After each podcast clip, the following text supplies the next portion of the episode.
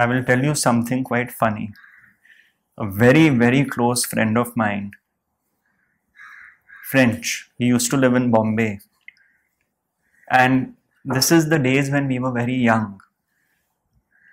And let's say he had the ability to attract nice girls. And you know, you're young and you're, you have girlfriends and all that.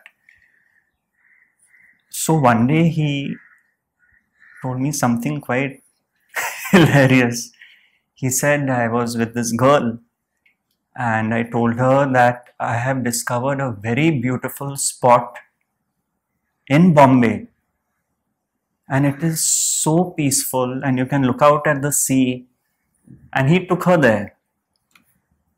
And he said but Gautam you know she was she got very upset.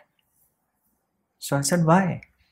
So he said I didn't realize it but she said, This is the Banganga cremation grounds you brought me to. And it had benches and it was overlooking the sea. But he, being French, didn't know that it was a cremation ground. But his intuition found the peace. He was strolling around Banganga. He loved that area.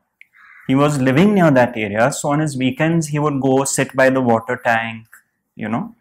So somehow he must have been led there and he had no uh, visual context of being a, it being a cremation ground because maybe he didn't see any funerals taking place. So there was no reference for him. But what did he pick on? The peace